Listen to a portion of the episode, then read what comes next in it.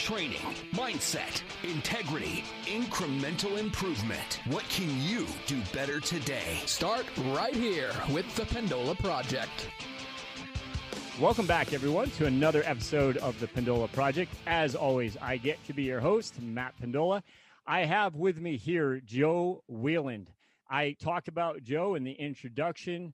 But this guy has been in the major leagues for a long time. He's got a lot of experience to share with us. We're going to have a great talk here about mental strategies and how any of you can do better and perform better at any level. And really, honestly, for any aspect of life, I believe all of this crosses over really well. So, let me first start by saying, Joe, thanks for coming on to the podcast. Really appreciate your time today. How are you, buddy? I'm good, Matt. Thanks you. Uh, thank you for having me. Appreciate it. Of course. And Joe, we talked a little bit before on the podcast about what it is that you find valuable or hugely important to be able to stay in your career for long term longevity, I should say, increasing that shelf life. And a lot of that does come down to the mental aspects of the sport. And I, I think that's a part that we oftentimes overlook. We look at the outliers like you, able to last for such a long time in such a high pressure career. So we will talk a little bit about the physical, but I think the mental part was really interesting to share that story with people. So, Joe, I want to just start off with my first question dealing with the amount of stress that you've dealt with as a professional baseball pitcher and how you think you've been able to manage that stress so well for such a long time. Yeah, I, I would say um, it, being a pitcher, especially at the highest level, um, can bring a lot of stress. Um, you know, I'll tell you, my my rookie, my or uh, my rookie year, my debut was uh, stepping out on Dodger Stadium on that mound, you've got a lot of butterflies. It's it's you know, um, it's just a, it's an experience like a feeling you just can't really explain. You know, like you're just out there. Um, but to get to this level, to get to this point, um, you've got a lot of athletes who we're all you know when you get to the elite level, and, and no matter what sport, we can all play. We're all pretty good. Um, what kind of separates the group and what what allows people to keep going is uh, the the mental side of the game. Um, you know, anybody can can hit a baseball, anybody can shoot a hoop, anybody can throw a baseball, anybody can you know run long distance, whatever. You know, a lot of people can do it, but um, from a mental standpoint, you know, can you continue to do it? Uh, when you step out on a field, you know, for me personally, once I've prepared, I mean, everything is it's all up in your head. Um, you know, I'm sure you've heard the saying from uh, Yogi Berra. You know, 90% of the game is half mental. Um, it could be any truer. You know, you know, it, it's from a physical standpoint. Everybody has their God-given gifts, but at, at a certain point, it just how do you separate yourself? And and you know, at the highest level of any sport, you know, the mental side of the game takes over. So this is an important point that I often bring up to athletes I'm working with. In the facility, the first thing we're really looking at with them is what is our mobility? And this is from the physical aspect of things. How are we moving? What does our stability look like? And when we we optimize those things, that equals ability. And I think that when it comes to mindset, we should be progressing the same way. And that's where I kind of think about mental ability starting off from the time that you're very young and really building on that, just like you would build your skill sets for your body. I think that that is something we miss a lot of times. Why not start with this stuff when we are building our physical? Why don't we really work on building the mental? And Yogi Berra, I think, is was famous for talking about how important the the the mindset really is. But I think a lot of people would say that they do pay attention to that but really when you compare the amount of hours a week that you're pitching that you're practicing those skill sets, that you're strength training, that you're paying attention to all these aspects of optimizing your physical performance, then you compare that to the what you do to optimize the mental performance, and I think it's really lacking or shallow compared to that. You might a lot of people I don't think even spend an hour a week whereas they might easily spend 20 30 hours a week especially professionals like you on the physical. So what's your thoughts on that? Do you believe in journaling? How do you follow or track your mindset progressions? Yeah the, the mind the mindset um you know the strength developing the strength is, is oftentimes overlooked. Um it's just like a muscle in your body. Whether for my you know for my sake of, of sport whether i'm going to be working on my shoulder um, you know doing rotator cuff or something strengthening my core strengthening my legs you know if you totally ignore your mind um, you know the, the mind strength and, and and when you walk out onto the field you know are you going to have that confidence? Are you going to know what to do? Is you are you going to be mentally strong enough to you know when when a situation comes to overcome adversity. And um, you know you introduced me to a book uh, i think it was our first off season or second off season you know when we worked a, um, mind gym.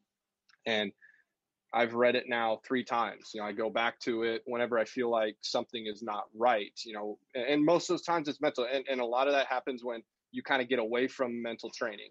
Um, but reading mind gym helped me immensely. Uh, that was probably from a statistical standpoint the best year I ever had um, in my career, and and it started from the night before. Um, you know, you asked if I journal or do something. You know, for me, it was in, it's envisioning going through a lineup the night before I pitch. Um, you know, going through uh, one through nine, no matter who it is, righty, lefty, and then the next morning or the next day when I'm in the clubhouse, I'm sitting down. It's about two hours before the game or so, and I lay down and I put a towel over my head and and I envision going through those batters again. And it's it's not just about seeing it in your mind, but it's about it feeling it while you're seeing it. Because anybody can say, "Oh yeah, I can envision myself doing that," but when you get to a certain level, you have to mind has to be in tune with your body and knowing that when I'm seeing it, okay, I know what I'm feeling when I'm going down the mountain. I know what I'm feeling when I'm getting extension. Um, are you smelling the grass? Can you, you know, like hear the crowd? Whatever. Like it's there's a lot of that goes into it, and um, if you're not actively uh, working on the mental side, you know, you can your game can slip because there are people who are not as good as I am, and there are people who are way better than me. But the people who aren't as good as me, can be just as good because they're mentally stronger than me. And then there's people who have way more talent than I do, but I'm just as good as them or better because I can be mentally stronger than you. So, you know, when you get to that that that high level, you get to the top level, you know, the mental side of the game just takes over. Yeah, and I think that when it comes to getting to the elite levels, every professional athlete at that point goes through at least I think a period of time where they were a big fish in a small pond and now they're kind of that smaller fish trying to be a shark in the ocean. And and eventually i think you can become a shark but this is where i think a lot of athletes get thrown off because they don't really need to develop that skill set as much maybe if they are more advanced physically and they have a little bit more talent or the attributes to do well in their sports locally where maybe they do really stand out. So they're just very confident but then they are now just one person out of a dozen other guys that can do the same thing. And they have to figure out now how they can compete at that level and be uh, get an edge. So i think that you worry early is what i think of it as. So instead of just stressing out when you're in that position, when you're in that situation to work on building up those attributes along the way. So you have the tools to deal with it and realize just like me, these other athletes are just like me. And I recognize that I belong here, but now I am ing, which means I'm getting stronger. I'm getting faster. I'm getting better at my skill sets. And just really comparing you to you on a daily basis, it can be so overwhelming when you just keep thinking about so and so. Man, so and so over there is so good. And I just don't think I can ever get that level. Well, you can. It's just a matter of time, training, but also, I think, really focusing on how you can get better and not worrying so much about how other people are better. What, what do you think about that? Uh, a hundred percent agree with that. Um, you're, you know, when, when you get to my age, when you get to, you know, being an older, um, developed athlete, you know, when you're young, you don't know what you're necessarily going to be. You're going to still grow into your body and everything. Um, when I was younger, you know, and I saw a guy who could throw 100 miles an hour, it was like, man, I wish I could do that. Um, and that's just look, I, I'll tell you, I don't have the God given ability to throw 100 miles an hour. You know, there's just certain people that can do it. Um, I don't have it. And instead of trying to be that, you know, like you said, I know at a certain point you have to understand what your skill set is. And um, with my skill set, I got to the big leagues. But now, instead of looking around at everybody else and seeing, okay, you know what, I need to start doing that, it's okay, let me get input from people. How can I get better? But taking that and then making my craft the best it can be. Um, because if I if I try to go out on a game and I try and throw 100 miles an hour, I'm going to be all over the place. I'm going to probably throw slower than than I actually can, and and I'm just I'm just it's I'm going to be so far out of my circle, my realm that you know I'm not going to know what I'm doing. So it starts at that early age of of yes develop the mindset and then once you understand your your skill set and what you can physically do and what you're really good at then it's just hey let's sharpen that every day. Um, and, and and that way when you know when you step out on the field you're fully prepared and you know that okay i've done everything i can from a physical standpoint. I know what i can do. Now it's just all on the mental side. Yeah and when it comes to something like being a pitcher at that level and realizing that you probably are near at your max when it comes to how fast you can throw, something like focusing on improving how you're throwing becomes that much more important because now you maybe can put some variety and and and put some more skill set into your style which is harder to manage for the person trying to hit the ball. But i think people listening again this could come down to a distance runner who really has to decide in moments in the race that now is time to go. Now is time to make a move or that they won't get broken when a move is made. And so I think regardless of the sport, it comes down to moments. And I I know a lot of athletes listening to this, they're probably thinking, hey, you know, a, a major league pitcher, I mean, that's max stress. I mean, I think that like golf, things like that, where you're thinking about that one rep at a time that needs to to count every time. And so, yeah, of course, that's a lot of stress, but really, I think that every person, regardless of goals in the sport, it comes down to moments in time. And, and I think that even comes down to for my business. I, there's moments in time in my business where I had to make the decision I need to move my facility. This is the time I have to grow, or this is the time that I have to put effort into something different, something new, which for me right now is happening. It's the online training. I couldn't just stick with the brick, brick and mortar. It's not working anymore. So, my next question for you would be um, I believe you started off as a shortstop and then you became of course, a major league pitcher. So let's just talk about that process because, again, I think that had to come down to a lot of mental uh, flexibility, a lot of ability to be able to change directions and and be humble enough to realize that maybe I can contribute to my sport that I love so much in a different way than I originally thought. So let's talk about that process. Um, didn't you start off initially thinking you were going to try to make uh, the professionals as a shortstop? Yeah, that was that was my um, my goal as a kid. You know, obviously I wanted to get to the big leagues, but the only interest that I had was was shortstop. Um, I, Alex Rodriguez was my my idol growing up. Um, I played shortstop. I was number three. Uh, you know, I hit typically hit third in the lineup. Um, you know, that's what I wanted to do. And and you know, I as a kid, I, I thought I was pretty good um, as a as a position player. And when I got a little bit older, you know, then I started pitching, and and the only reason I pitched was just because I happened to be good at it. It wasn't what I wanted to do. I wanted to be a, a, shortstop, a position player, and then you get into high school, and um, I was still hitting. Everything was going really well from from an offensive standpoint, but scouts start showing up to games and they could care less about my hitting. You know, they wanted to see me pitch, and and it just got to the point where uh, my senior year I got drafted, and I kind of just that that year I was like, all right, I think it's this is what's going to happen is I'm going to be a pitcher. Um, you know, and and so I got drafted as a pitcher, and it was funny. I even went um, to to Texas after I was drafted, and our uh, I'm sitting at a game, and our um, our assistant GM calls me over, and, and he just asked me, and he said, hey, just straight up, do you would you prefer to pitch or hit? And I, you know, kind of laughed a little bit, and I, I said, oh, I, will I'll pitch. Like I prefer to pitch just because you guys drafted me. Like I'm thinking in my mind because you drafted me, you know, I'll pitch. But deep down, I still truly wanted to hit. Um, but you know, I can look back at it now and say, hey, I, am pretty sure I picked the right route because um, it's pretty hard to hit a 90 mile an hour slider. I'll tell you that much. Uh, so I think I think you know the the route I was supposed to take, um, you know, was the route that I, that I ended up going.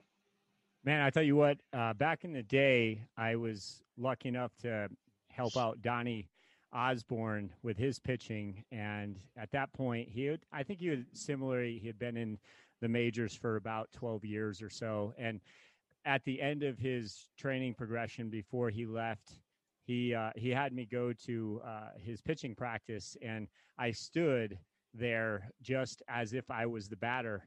And he threw some pitches where they he threw some sliders actually, and I I remember being legitimately scared. I, I thought if this ball hits me in the shin, it's gonna it's gonna break my shins. It's gonna go right through my legs. I mean that's the the sound of that ball coming was absolutely terrifying to me. I'm sure that um, you get used to it. But wow, to think that somebody could actually hit that ball is it's insane to me that people can develop that kind of reactiveness, that kind of skill set.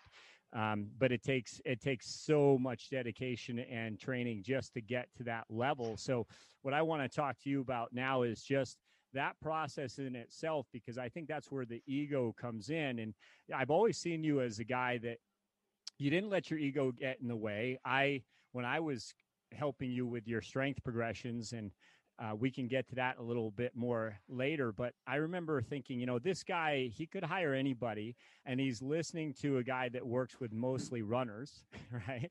And I never yep. even watched a baseball game um, in my life until actually I went to watch yours because I was so proud of when you, you when you got brought up. But you know, basically, I remember thinking, yeah, this guy is really listening, and he's not sitting there thinking that he is above all this. We're we're starting with very basic things, and that to me, honestly, when I meet with an athlete for the first time.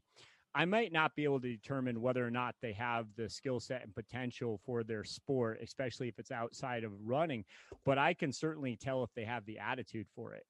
And and you certainly did, but you said something that was interesting to me because you were talking to Gage and Gage is a young man that I work with here at the facility. I believe in him 100%. And as a birthday present, you were good enough to talk to him which was again so kind of you but also you get it you pay it forward you spend the time with people who want to learn from you and you give back so much to the upcoming generation. I appreciate that about you.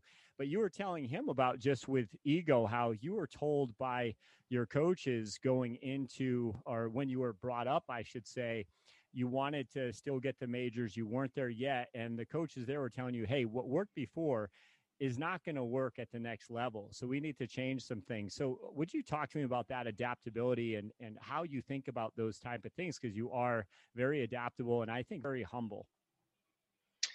Yeah, I I, I went from um, being drafted, you know, right out of high school into into rookie ball, and um, to be honest, I I had a really really good rookie season.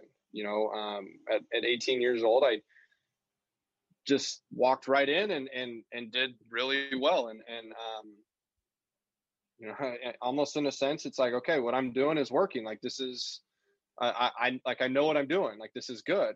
And the next year, they sent me to low A, and I started struggling. And um, I basically had our pitching coach. He he told me he said, "Hey, you're what what you're trying to do right now might be getting people out, but it's not going to work at the next level." And and I was you know stubborn, uh, not wanting to listen. I was like, "Why why why am I going to change something that's working?" And you know, you don't really as as a young kid, you just don't understand that I at least I didn't understand how big of a jump it is and how much better the players are every level you go. But he's just like, hey, it's not going to work, and it all of a sudden stopped working. You know, and the second that I finally opened up and said, okay, you know, I got out of my own head, I got out of my own way, and I said, all right, what do I need to do? And I started listening and, trying to, you know, adapt. That you know, that's where from the mental side of the game, it's like, okay, you might think you're good, but you know, there's going to be people who know better than you. For me, it was all right. Let me listen to what they have to say, and and so the second I started listening, it was like, okay, now I got better. Um, you know, now I took what my game plan, I took what I could do, and I made it better.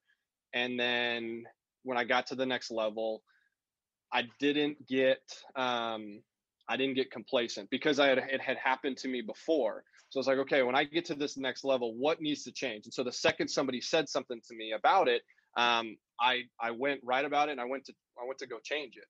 Um, you know, and when so when I got to high A, it became, hey, you throw strikes, but you don't throw a lot of quality strikes. You know, you need to locate better. So then instantly I started working on trying to locate. Then once I got to double A, our um, um, our double A hitting our double A pitching coach told me he said, "Hey, in your bullpen, you you don't throw any strikes. Like you need to constantly keep you know throwing strikes." And so then I started focusing more on my bullpens, and you know just it, it, that's when it all just started going. Was the second that I got out of my own way and started listening and letting people help me because you know as a 19 year old kid you might think you know everything but when you get thrown into you know the real world there's going to be times where you know you're going to get knocked on your ass like it's it's going to happen and um, you know fortunately it it took a little bit of time but fortunately i got out of my own way and i started you know listening to what people had to say and and it helped me because um, that's all they were trying to do. They're just trying to help me get better. Um, and and you know i'm basically this past year i went through it again. You know the, the game of baseball has changed so much in the last couple of years and with me being in asia um, you know, I kind of missed that because over there the game is is a little bit different than it is here.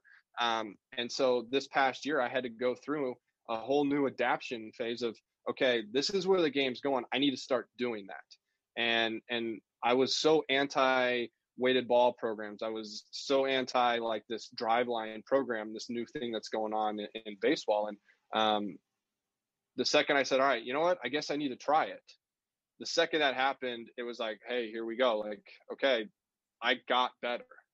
And all coincidence, I, you know, I'd say it's God's plan was he needed me, like I needed to learn this. And and so the whole COVID thing happened, and that's when I got to learn this whole program and everything. And that's when I signed. You know, it was just once I got out of my own way and and and, and adapted to um, you know what I needed to do, what was what's kind of where the game is going, and sharpened what I'd, you know, then took another step forward. But um, you know, from a mental standpoint, like from the um, learning throughout your career and, and and being humbled by the game and being humbled by things that happen, you know, um, I think everybody through that. Right. Yeah. No. I. Geez, you brought up so many great points there, but again, I think it's looking at what you haven't been doing sometimes and realizing that that can make the difference too, right? Um, that's something that I oftentimes will talk about with athletes.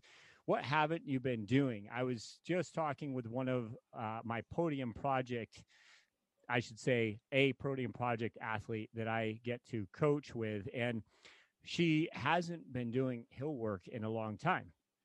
And yet, the hill work is what gives her a lot of that mass specific force that she needs. And so, uh, just talking to her that through, we are probably going to program in more hill work again because that is what's going to serve her needs. And why she got off of it, that's that's a sometimes I think that's something that can be because of the uh, the programming, the way programming is set up, that we kind of go in cycles with things. And then you're like wow that thing was working really well for me. Why am i not doing that anymore? But then also looking at well i've been doing all of this really well for a long time what haven't i been doing because i've gotten a little bit complacent potentially and i can improve my readiness my relative readiness by getting humble again i think is the way to think of it to say what am I avoiding here? What am I not good enough at? And, you know, again, getting back to the mental side of things, I think that a lot of times athletes that are really stressing out the night before their big uh, quality uh, performance, whether, whether that be baseball or, or, or trying to, to make the Olympic trials or just doing your first 5K. Um, if that person is really stressing out, obviously their recovery is affected, their performance the next day can be really affected. And it really, I think, comes down to do you feel ready? If you've done the work to feel ready, I don't think that you should feel that kind of stress. Sure, you should be, you know, if you care enough, then you're going to feel some uh, you know some some fear even. And you just do it anyway because you say hey I, the hay's in the barn. I've done the work.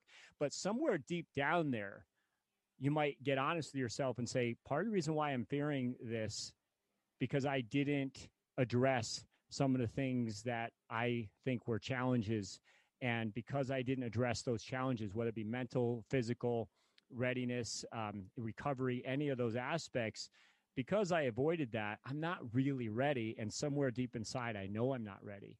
Right. And I think you just explained it really well that this is how you can get to the next level, regardless of being a professional or just trying to be a better version of you. Let's uh, really look at where the challenges are and having that challenge versus threat mindset and understanding that if I if I do the things that we just talked about, then I don't have to see that as a threat anymore. I can just see it as a challenge and I know I'm ready. Yeah, I think there's there's two different types of fear when you step out you know on on the field like there's that fear and that the the nerves that hey you you care like you care and and there's nothing wrong with that everyone's going to have that when you step out like if you truly care you should have some nerves. There should be something about you that that says all right man like i don't want to fail but it's taking that and and you'll find this this was in mind gym and this was one of the things that really helped me was learning how to take that fear and use it like use it for your good to make you better. Um there's the other fear of when you step out there of of knowing like okay i don't know what i'm doing like i don't think i'm ready. If you have that fear then it's totally different and i can tell you now like when i go out there if i have that fear of like okay i'm not sure how i want to attack this guy or how um you know how basically how's today going to go i don't know like that's that fear of like okay I, I didn't do something right in my preparation. But if i'm out there and i've known I do, I've, I've done everything that i can i can tell like it's a different type of fear and it's more it's more in the gut like it's more that butterfly fear of like you know you, you have the butterflies like you're excited but like a little bit nervous whereas the other fear you almost feels like it's kind of like a defeat you know you go out there almost in a sense of knowing that you're defeated and so, um, yeah, I think I think that, that that the point that you brought up that was it's great. Yeah, well, well, thank you. Um, you know, action changes things, right? So that acronym just to act, act, action changes things, and oftentimes I think we by not acting, that is that is our action in itself, right? That's we've still made a choice not to do anything about it or to avoid it, and that builds up. And i just think it's so much easier to just take that action and and see it as a challenge. And really looking at these are challenges for me but everyone has challenges and nobody skates by. Everyone has to face those challenges eventually and that's something i think we need to embrace because when we overcome these challenges i don't think that when people say that uh, you work on your weaknesses and they become your strengths I, don't know if that's true actually. This is something i wanted to ask you about too is i think that you work on your weaknesses and they become better. I think the things that you're strong at you remain strongest at.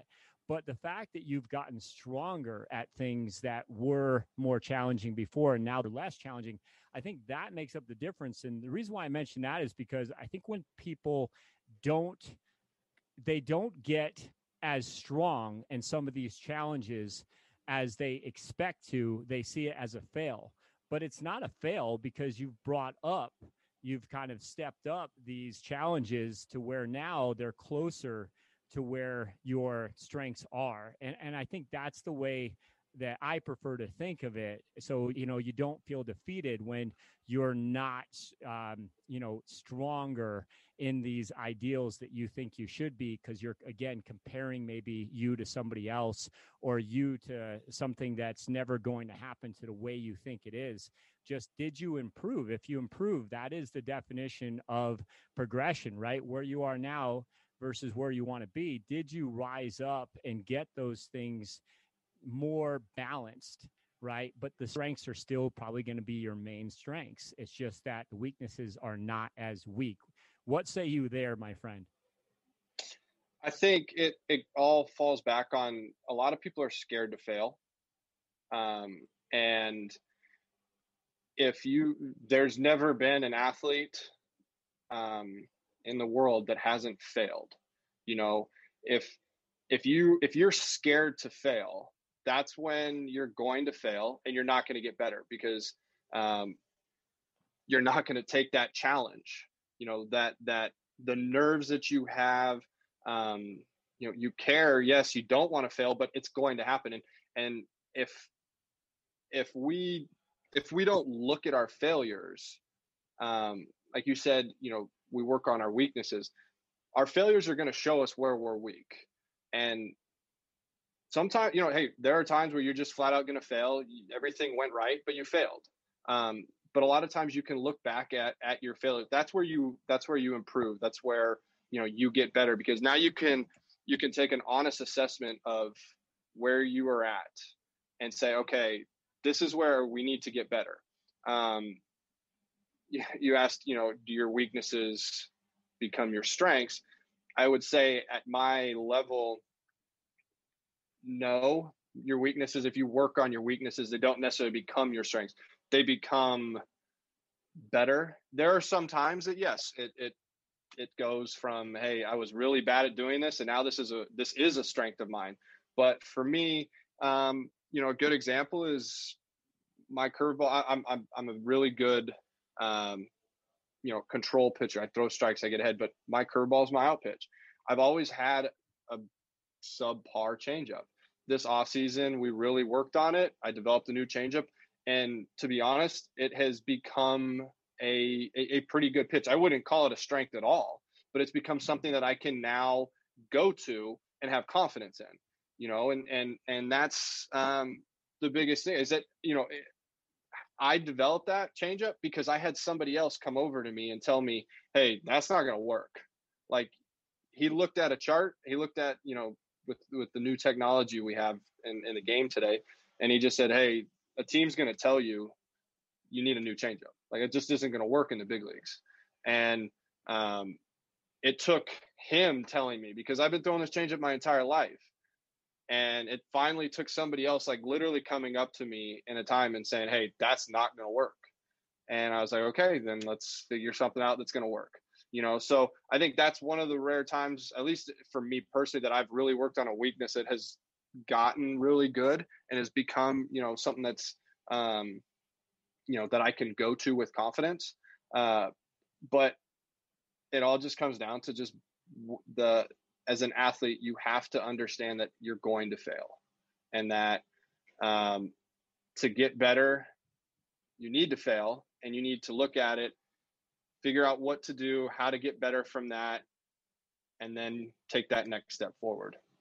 Yeah, it's really well said. And ultimately, I think if we can all take a step back and objective look, and even sometimes asking others that we trust and we respect, what is it that I need to work on? Um, and I do that. I have a mentor who's also essentially my business partner too, Bobby McGee. But you know, he'll tell me when he sees that I'm starting to work too hard. And it, this is an example of, hey, I was brought up with the thought process that you grind it out and you work hard and you get the result. And that served me really well to a point. But now I will objectively try to look at how I'm subjectively feeling. So, in other words, if I feel like the world is against me, or if I feel like an athlete isn't uh, participating or listening, sometimes it's actually me where I just have to look more objectively at. I haven't gotten as much sleep yet. I'm not, I'm putting in a lot of hours getting in programming and videos done, etc. And I'm not looking at things objectively the way that I should. I'm uh, I have more of an emotional response because I'm tired or I'm hangry, right? And I haven't I haven't had time to eat all day. And so these are all little things I think that if we can check in with ourselves or even have a mentor or somebody like that to sort of keep us on uh, or in check, I think that can really help a lot. And I trust him to the point where he tells me, "Hey, you know, you need a few down days. You need a you need to cut back a little bit." I do it, and uh, so I think everybody can benefit from a mentor. So I want to talk to you about being a mentor now too. You just did uh, something really nice, like I mentioned for Gage, but as a father, because I, I know that you're a father now, and the way you're bringing your kids up and mentoring your kids, um, that is a big part of being able to share what you've learned as um, a professional and in life so that your kids have a better life. So I'd like to ask you a little bit about how this all this crosses over for how you you parent now. Yeah, I think um, you know I I've probably got a little bit of time before I necessarily uh, need to really parent. Um, you know, JJ is only one, um, and our next one will be uh, less than a month before our, our other son gets here. So um, I think I've got a little bit of time, and and um, you know I need to work on parenting a little bit better. Uh, but I, the longer you know you do it, it's it's trial and error for me right now. Um, but from you know from what I've learned in the game is you know I've seen some really really good players. I've seen some really good men um, that I've been fortunate enough to play with, and I've developed um, some great relationships, and and seeing how some of these people go about with their life um, and how they parent. Obviously, it helps when I'm in a sport where I have some teammates who are 35, 36, 37 years old who've had families, you know. So um, seeing that has definitely helped. Um, but knowing like it's a full time job, you know, the second I leave the field, they're my attention. My wife, my kid, my family, you know, that's my attention. And and one of the biggest things that I can do as a father is um, not mix family and baseball. You know, if things on the field are not going well, um, if I bring that home, then there's a there's a tension that's going on. My my full attention isn't on my son when he doesn't know what's going on. He just knows, hey, dad just showed up. Uh, dad, let's go run around in the backyard. Like, you know, that's that's his uh, thought of like when I when he sees me. Um, but if I'm not giving him the attention he deserves, the love he deserves, and if I'm not being the husband I'm supposed to be for my wife because um, you know I've let baseball or something you know take over, then that's on me. And and you know you learn it as being an athlete if i'm out there on the field and i'm not doing my job on the field you know they're going to hey something needs to change you know so the last thing you want is your wife to tell you your dad or your you know your son to tell you you know, hey, why aren't you spending time with me? Or, or, you know, why, why, why, why has things changed? Why is there tension going on, you know, in the family right now? Um, you know, I think we've developed, uh, you know, fortunately, uh, we've got a great family. Um, you know, I love my wife. She's an amazing mother and uh, has made my life so much easier. Uh, but I definitely think that being a professional athlete and, and seeing what it takes to get there, you know, there's a part of that that you can take over and, and, um, you know, cross with, with family and knowing like, okay, I know what it takes. Uh, you know, I know the grind of being a father and, and, or I know the grind of being a player. There's going to be a grind with, with being a father, um, chasing a one year old around the park all day long, you know, especially with as active as our kid is, um, you know, it gets tired, but, um, you know, at the end of the day, that's your job, you know, and you have to do it. That's right. And when it comes to successful people, I, I've noticed that although I have great respect for some of the empires that some people that I've been involved with have built, they haven't necessarily crossed that over to their kids. And I think prioritizing your family and prioritizing the joy and the fun and just chasing your kid around and showing your kid that you have that time for them and that they are that priority is so important. But then also, just with you mentioned your wife, you have to have the right team around you, right? And that's in any sport, but obviously that's also in the family too. And hey, listen, I would not be where I'm at in my career if I did not have my wife giving me the kind of daily support she does. So it's it's I'll second that. Right? Yeah. I mean, yeah. and it's and we all take it for granted. I certainly do sometimes. Um, every once in a while, I'll remind myself that, geez, even if I just write her a quick little note that uh, she's an amazing mother, that that goes a long ways. But I can take it for granted, and there's times when I forget that. And but you know, just taking out the cat poop. I mean, I tell you what, Joe, I started taking out the cat poop. My my wife got so happy with that. Just just the gesture, because I know that I'm not doing nearly enough on that end of things because she is supporting the business the way she does. It takes me five minutes and it just shows her, I think, that I appreciate what she's doing around the house. So, you know, and for, you know, for the business and to, and to support me, but also as a mother to, uh, to give Mia the time and attention. And I get a lot of time with Mia. I do prioritize that. But again, I wouldn't have that time with Mia if I if I had to go home and do all the other things that she does every day. So I think we're definitely simpatico there. But do you do you take out the the cat poop, Joe? Because that's you know that's something I think the fans want to know. Um, no, I don't because we don't have a cat, and I'm not I'm not much of a cat person. Um, I'm actually allergic to cats, but.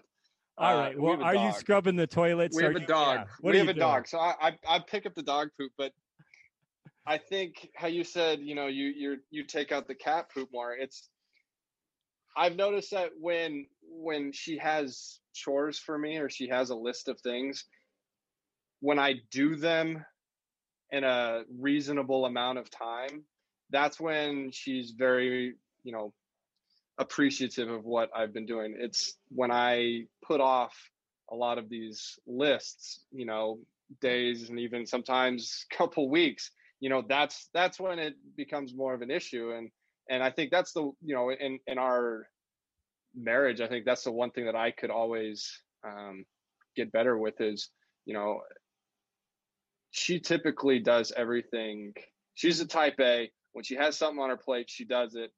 Um, me you know sometimes i all right i'll get to it you know i'll the trash isn't you know the trash doesn't go out till three o'clock today honey like I'll put the trash out. But you know, it's it's I've noticed that when I get things done when she asks, um, you know, that's when uh, happy wife, happy life, right?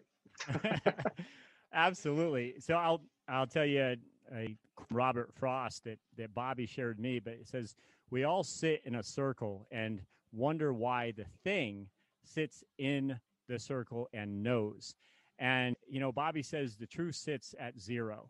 So, in other words, you know, if there's a negative three in your life and you can figure out where the positive three can come from, the truth is sitting at zero. So that's, you know, a balance that I think we all strive for. But sometimes, again, it circles back to looking at the things we haven't been doing you know, and looking at uh, joy and having fun because we've mentioned this, but let's just um, talk about fun and joy in your sport because I don't think we talked much about that yet. And I know that to have the longevity you've had in your career, you certainly have to still have fun and get back to the basics of why you started the sport in the first place, why you're doing the things that you're doing now. It can't all be about a paycheck or you just burn out, even at your level. So, how do you find joy in your sport and how do you balance that with the pressure? Yeah, it, I um, I I definitely think that to to play a sport for a profession, to to do anything, just to be honest, you know, you have to have joy in what you're doing, or else going to work every day is just going to be miserable, and that's not what you want to do. That's not how you want to live your life.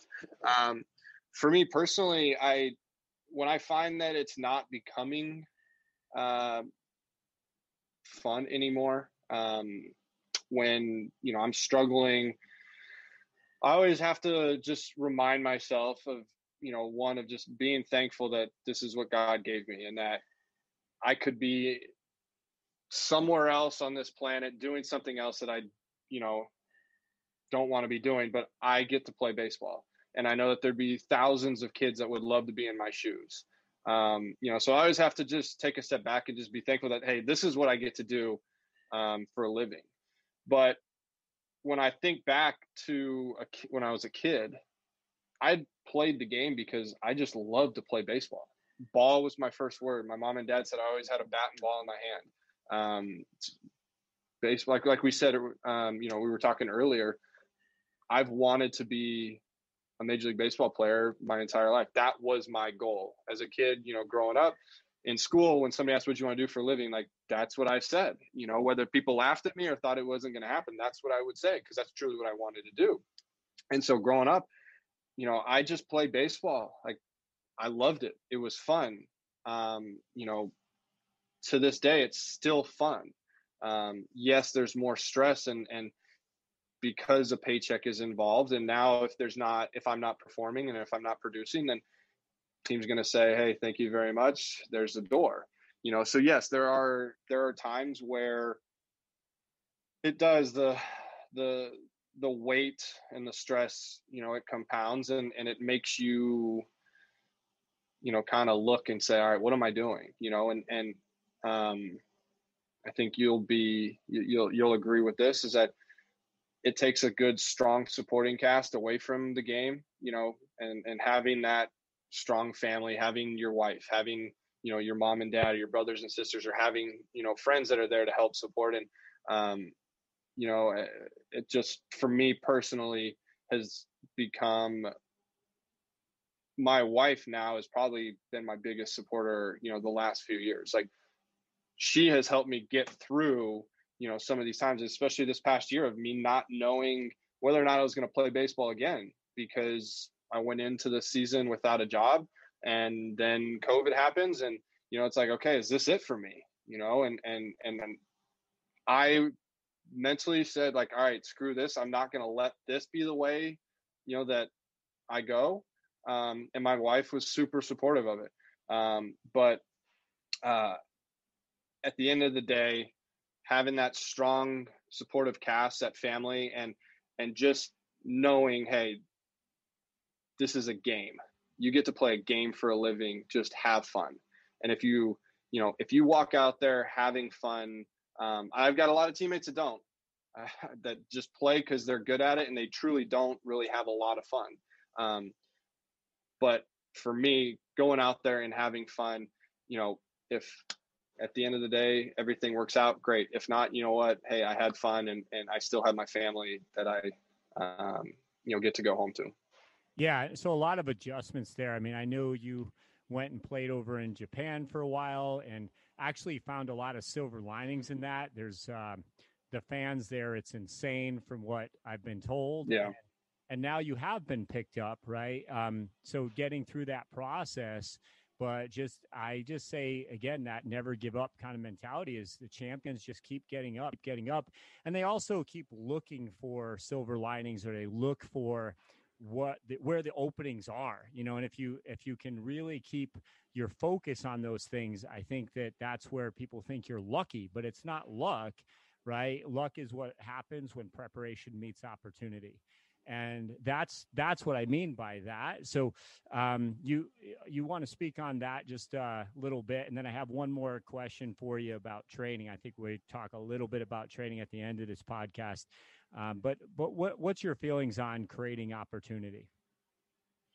Yeah, that you you talked about Japan. You talked about this year. You know, I I had no interest in going over to Asia.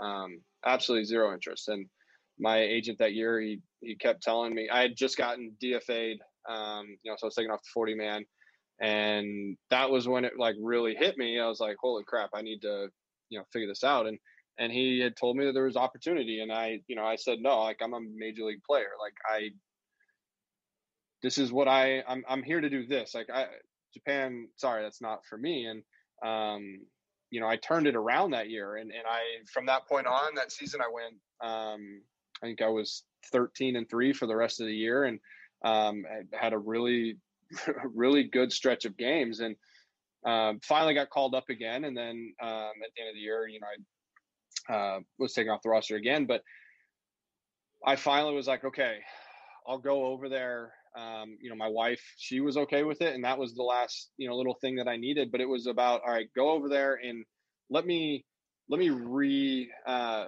I wouldn't say reinvent myself, but reestablish myself.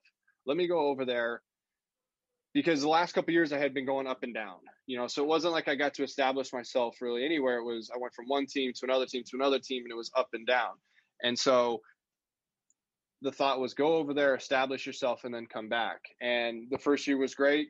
Um, I had a really, really good first year over there. The second year wasn't as good. Um, the team didn't want me back after that second year, so I went over to Korea for a year. Um, that was not as great either. Tough, you know, just the circumstances, everything. Um, and then I came back and and you talk about you know the mental side. That was when it really hit me. I was like, okay, I need to figure something out here. You know, and and COVID has been brutal for people. Um, I know this is, you know, it's people have lost their jobs, people have lost companies, people have lost businesses you know people have lost family members. Like it's been tough. For me personally it happened and that was when i looked at it and said okay now is my chance. Like i'm now not missing out on anything. What do i need to change? Because obviously something hasn't been working. Um what needs to change to get me back to where i was? And um you know you look at it and and, and like you said, luck is when preparation. What, what did you say it was when? Luck is what happens when preparation meets opportunity. That's right. A, I don't know where that quote came from. It's not mine, but yeah. okay. All right. Well, and that that's the whole.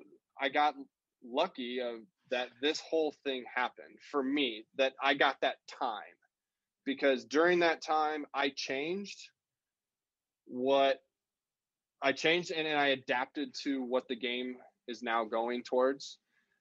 Um, I was able to take my skills and and say, hey, okay, I got one percent, two percent, five percent better here, and I developed some new stuff. And then all of a sudden, this league in Texas happens that they said, hey, we need to have people. We're, we're, teams need to sign guys, and if no one's playing baseball, they can't sign anybody. So this league in Texas said, here, come down, we're going to play.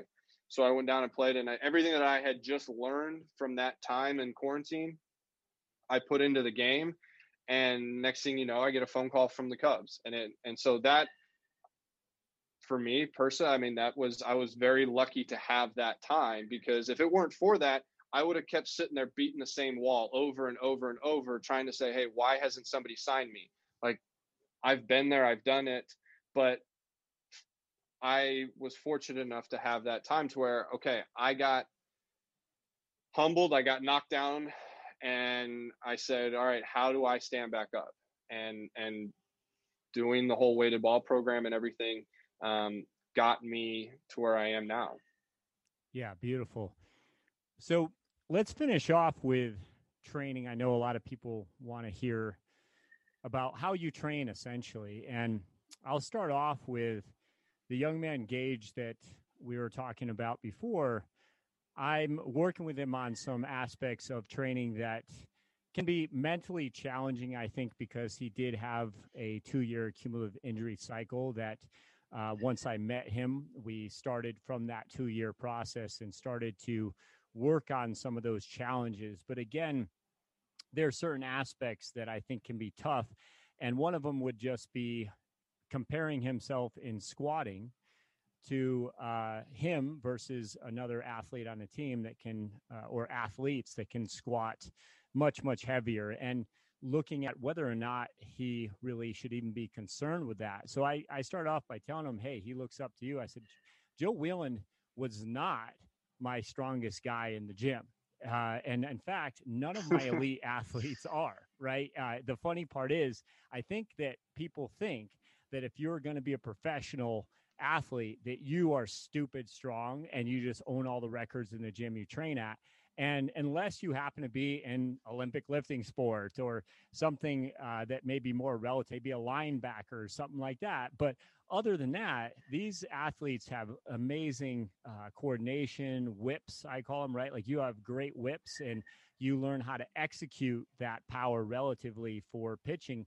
But it's you're not the strongest guy, and and I think that uh, when I say that, I mean you're in in you're relatively obviously extremely powerful but compared to other guys who can bench press over 400 pounds and you know squat and deadlift you know all hundreds of pounds that's not the goal with a professional athlete like yourself but i think people need to hear that so when i say you're not the strongest guy it's in comparison to the top strength in these other specialized strength sports but uh, you know, I think that's where we can get into trouble as athletes, trying to always chase strength. Where really, where we've gotten potentially strong enough in certain positions, so now should we balance out that strength with other positions instead of keep chasing, let's say that. Uh, you know that that strength adaptation that we think we need. So, what's your thoughts on on that in in your training, Joe? Yeah, I, you brought up a good point of like how a lot of people think, you know, just because you're a professional athlete, you think you're, they think you're strong. Um, baseball is a great example. There's a lot of guys out there with bad bodies.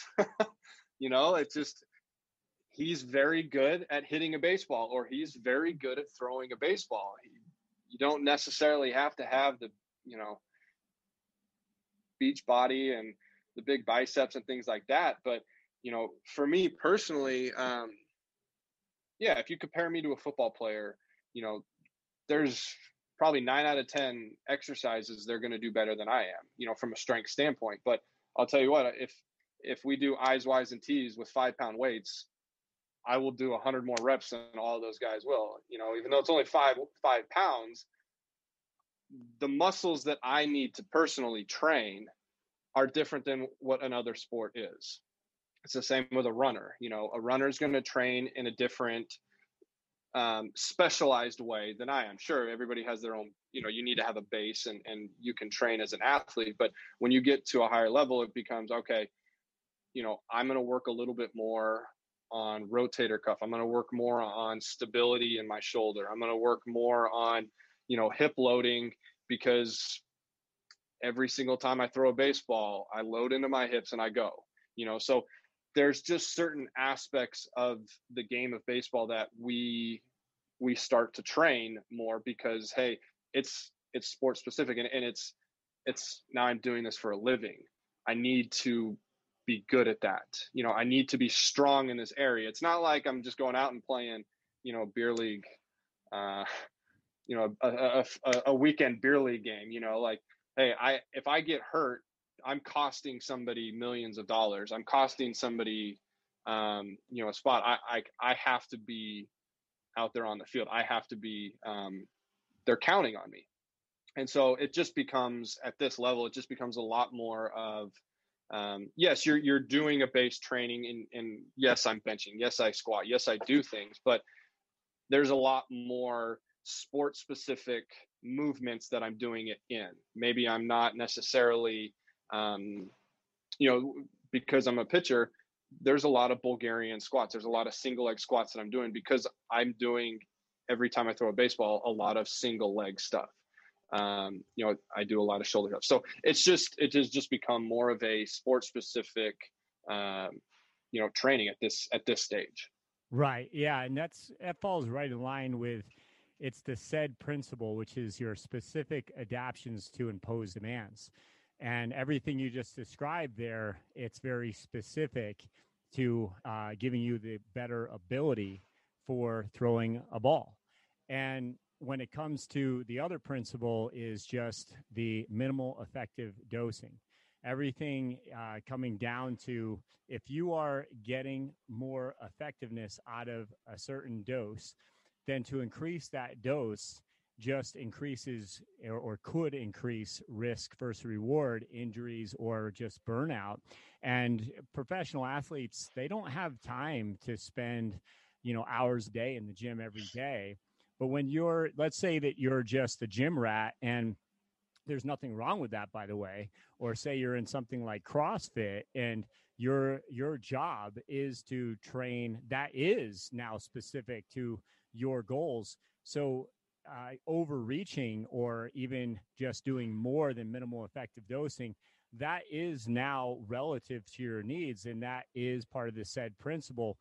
But that being said, most athletes don't fall into those categories. So, again, we fall back into athletes that are told to even cross train. You know how many athletes that I have worked with over the years that have come off of cross training and they're getting hurt. And then people think that I have a problem with cross training. I don't. I have a problem with athletes who are not going to the CrossFit games and using cross, uh, you know, um, using CrossFit as a training, uh, you know, progression. That that doesn't that to me doesn't equate. That doesn't fit.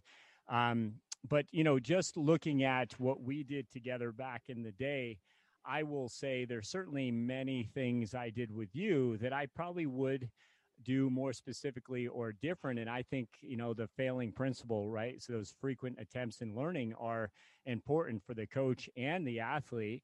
But I feel like I'm better serving Gage now because of my experiences with you. But at the same time, I don't feel like what we did together was, um, there was no negligence there. It was still a plan and what's unique to me is the United States, a lot of times, especially, we do workouts. So, again, workout of the day, um, you know, CrossFit is so big. But with athletes out there listening, they're training for a specific for, sport. There's a huge difference between cross training and CrossFit. And really, what it comes down to, to me, Joe, is that we have a training plan. And a tra- training plan is exactly that, where there's a plan for the training you're doing to fit the SAID principle versus a workout where there's no plan really. Um, it's just let's grind it out and let's do something different and challenging to grind it out again. So, um, you know, I think that what we learned together when we trained and when we worked together is is a valuable lesson experience for me as a coach for you as an athlete and for even athletes that i coach today i feel like they benefit from what we learned together. And that was you know mostly good i think some things that could have been better. Um, but you know do you want to speak on on that? Because i'm curious to know what your thoughts are over the years of progressions and training from say somebody like me to or i guess i say from your some of your younger years training and then with me and then at the professional ranks you know what's what's the differences you've noticed there in your training progressions yeah i mean the first one was when you passed me off to robert and all i did was uh um You'll never let Versa climber, Versa climber workouts all day long. Um, hey, hey, you were this skinny skinny little kid. You, I, it couldn't even fit into your shirt. That I know I brought up so many times with you, but that Under Armour shirt, guys, if you're listening, that's supposed to be skin tight. He walks in. I think he was like, I don't know, he was young, like uh, not even quite in high school yet, I think, and he he couldn't even fit into this shirt. He wants to train with me. I was a big deal, man. I was a big deal. You weren't. And I was like, oh, come on. I, I've got a lot of athletes that I need to focus on. And so I, I did. I passed you off to one of my, uh, at the time, a guy who was. Uh, hey, heck of an athlete. yeah. Yeah. I mean, it, he, was. Robert was, Robert was, yeah. Yeah, absolutely. Uh, but then you know you you did come back to me, thankfully, and yes, at, at, that point too, I I realized who who I had in front of me, and and I will say that even that experience there taught me uh, that I need to really pay attention to the even that skinny kid walking in the door. That could be the the next best thing. Not that every person needs, I think, uh, the attention deserves the same amount of attention from the trainer. Um, but I was in my mind out. I'm focusing on elite athletes at this point, and that's what I have to save my time for. But uh, you certainly proved me wrong that first time, and then I was lucky enough to to help you uh, level up after that. So yeah, okay. So enough of that because I, I, did. I made a mistake. You're right, but um, yeah, let's get back. No, the the yeah the the second the second time around. Um, no, I mean I I think um, how you said with with how you're training with Gage, you know, you learned a lot from when we were training together. Um, I pretty sure I was your first baseball player, so there was a lot of, you know, something that I'm very appreciative of the fact that you you took the time to try and come up with and learn um, basically sport specific movements for me. You know, you hadn't trained with a baseball player, so you didn't necessarily know how we should go about with some of the overhead stuff you know and, and the fact that you came up with like you know you you you truly were researching and looking in for the best um you know for me i remember you know we would we would box. You brought boxing to me um you know and and and i thought that was great for my shoulders. Um probably still i think one of the best things you did was you you had um you brought uh, the guy that we did kettlebell uh, training with. Um, I forget what his name, and then he moved to New York. Um, yeah, you know, it's I've been in this business too many years, but I remember I did bring in a specialist to understand some of the art. Back then, there weren't a lot of uh, you know RKC specialists, so he was RKC specialist, and you know, now I've taken out of that what I thought would serve athletes like you best. But uh, yeah, I did bring in somebody. You're right. I, that's interesting. I forgot. yeah, I mean, that was I. You know, you had him work with me once a week. You know, and and to work and and, and help strengthen my shoulder girdle. You know, I I think I. I'll send you a picture after this, but I've actually, you know, in here this year, we've done a ton of um, overhead kettlebell um, stability stuff, you know, and, and I know that I have picked it up faster this year because it's been a while since I've done a lot of it.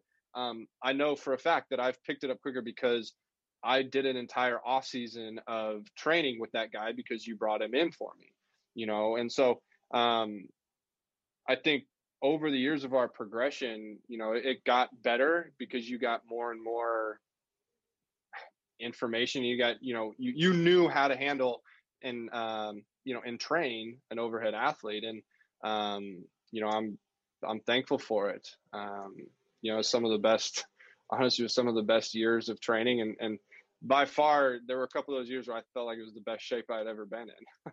Oh thank you. One thing i do believe in joe is if something is not your specialty just be refer out. And sometimes you can learn like i said i was able to understand from that rkc training what we were going for and i was able to uh, to learn that and adapt that. But i think a lot of coaches are afraid to bring in other specialists and um, we shouldn't be. I think that it only tells the athlete that they're being served to the best of your ability because you're willing to refer out to other people for certain aspects of the training and say, hey, I may not be a nutritionist, but I have a really good dietitian for performance that I think would help with this, you know, or, you know, those kind of areas there. Or when I involve John Hodges for physical therapy, I'm not afraid to say, hey, yeah, I don't necessarily know this answer let's get into this with uh, with John and let's figure it out together. So you know that's I think it's you got to have again that team around you and that culture. And if you're serving your athlete well, I think that sometimes it does mean that you're saying, "Hey, I don't know." And let's find out. Um, you're not going to lose trust from your athlete if you're communicating it that way.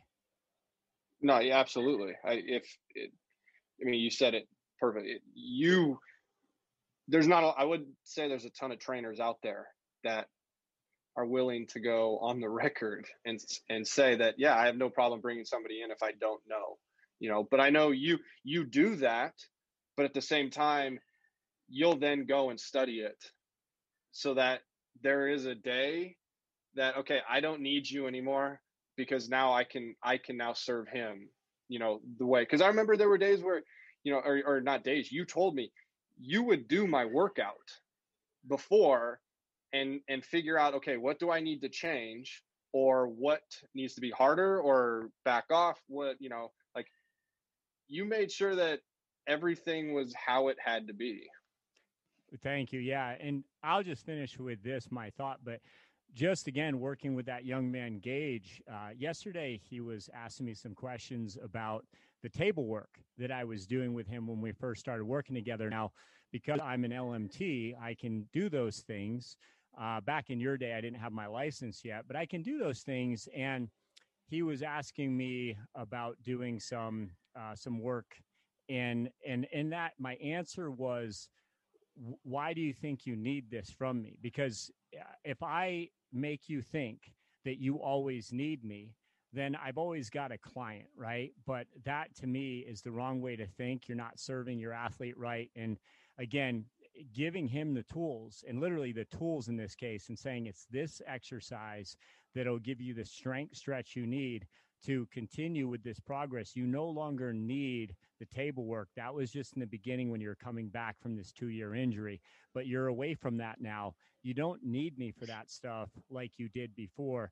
And I would be, I feel like doing the service by making you think that you need my hands for this result now. You don't. You're past that. Sure, we can always do some stuff that uh, maybe some manual work when it's needed from here to there, but you don't need that stuff from me for the rest of your life. You you have the tools to continue this. And I believe that when an athlete understands that they are actually in control, then they're ready to roll. And if I take that control away from them and I make it about me having some kind of magic, then I've really done them a disservice. But um, I'll let you finish your final thoughts with this episode, Joe. But, but I really appreciate uh, all of the things that you've shared today. It just really makes me smile. You're you've really developed into a, an amazing man, Joe. Um, you're not just a professional athlete who's uh, gone above and beyond in your sport, but above and beyond in life. You give so much back, and we appreciate you for that. But what are your final thoughts for today's episode, Joe? Oh, Matt, I, I thank you for having me on. I thank you for the kind words, um, and and for all your your listeners, you know, your athletes that are, um, you know, that are tuning in. Like from my experience, and especially you know with how long you've been doing this now and how much you've grown, like the end of the day, the athlete is all that you care about, and and you are trying to make every athlete you have the best they can be. You know, there there's there's nothing that you're trying to just use as as hey, I can make money by doing this. Like you truly care about your athletes and you truly care about everything. And um, you know, I I saw it when I was there, and I know you're still doing it. So um, you know, I appreciate everything that you you did for me and uh, hopefully one day we can still uh, we can get back in the gym together. Absolutely, yeah. I'm going to be sending you some uh, some some ideas once we go through uh, evaluation. I'm excited to see if that can serve you today because yeah, over the last ten years or so, there's some things that I think that I can still share with you that can help you uh, now in, this point in your career. Where can people find you, Joe? Uh, I'll put things in the show notes, but sometimes people just they don't look at show notes; they just listen. So they want to follow you this year. They want to follow your career. Where can they find you? Um, they can find. I have Instagram. Uh, Jay Wieland 108. That's my Instagram handle. Um, took a five year hi- uh, hiatus from that, but I'm back. Um, and outside of that, I you know it's we'll see. Uh, hopefully, you can follow me on TV. that's right. That's right. Well, I'm looking forward to following you, buddy, as always. And thank you so much for your time today, Joe. Thanks, Matt. Appreciate it. Yeah, man.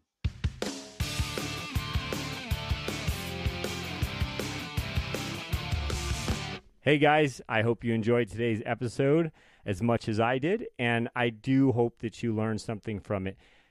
Just to remind you, please share our podcast, especially if you feel like it's really speaking to you and it's helping you. Then why not share it with other people so you, they can get that same help too? So, anybody that you really feel like would benefit from this, just take a minute and share that with them. I know personally that I listen to other podcasts that I really love and enjoy listening to. And I have good intentions of writing a review or sharing it. And it just doesn't happen. So I get it.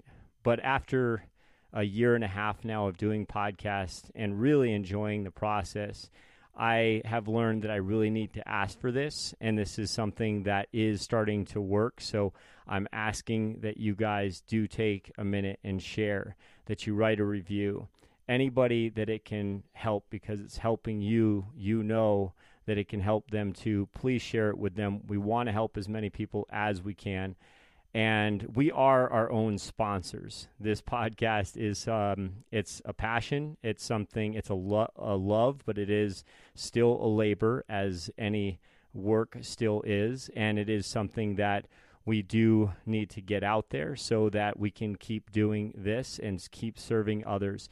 Uh, last little bit here, I want to make sure that everyone knows I do have programs that are coming out for 2021.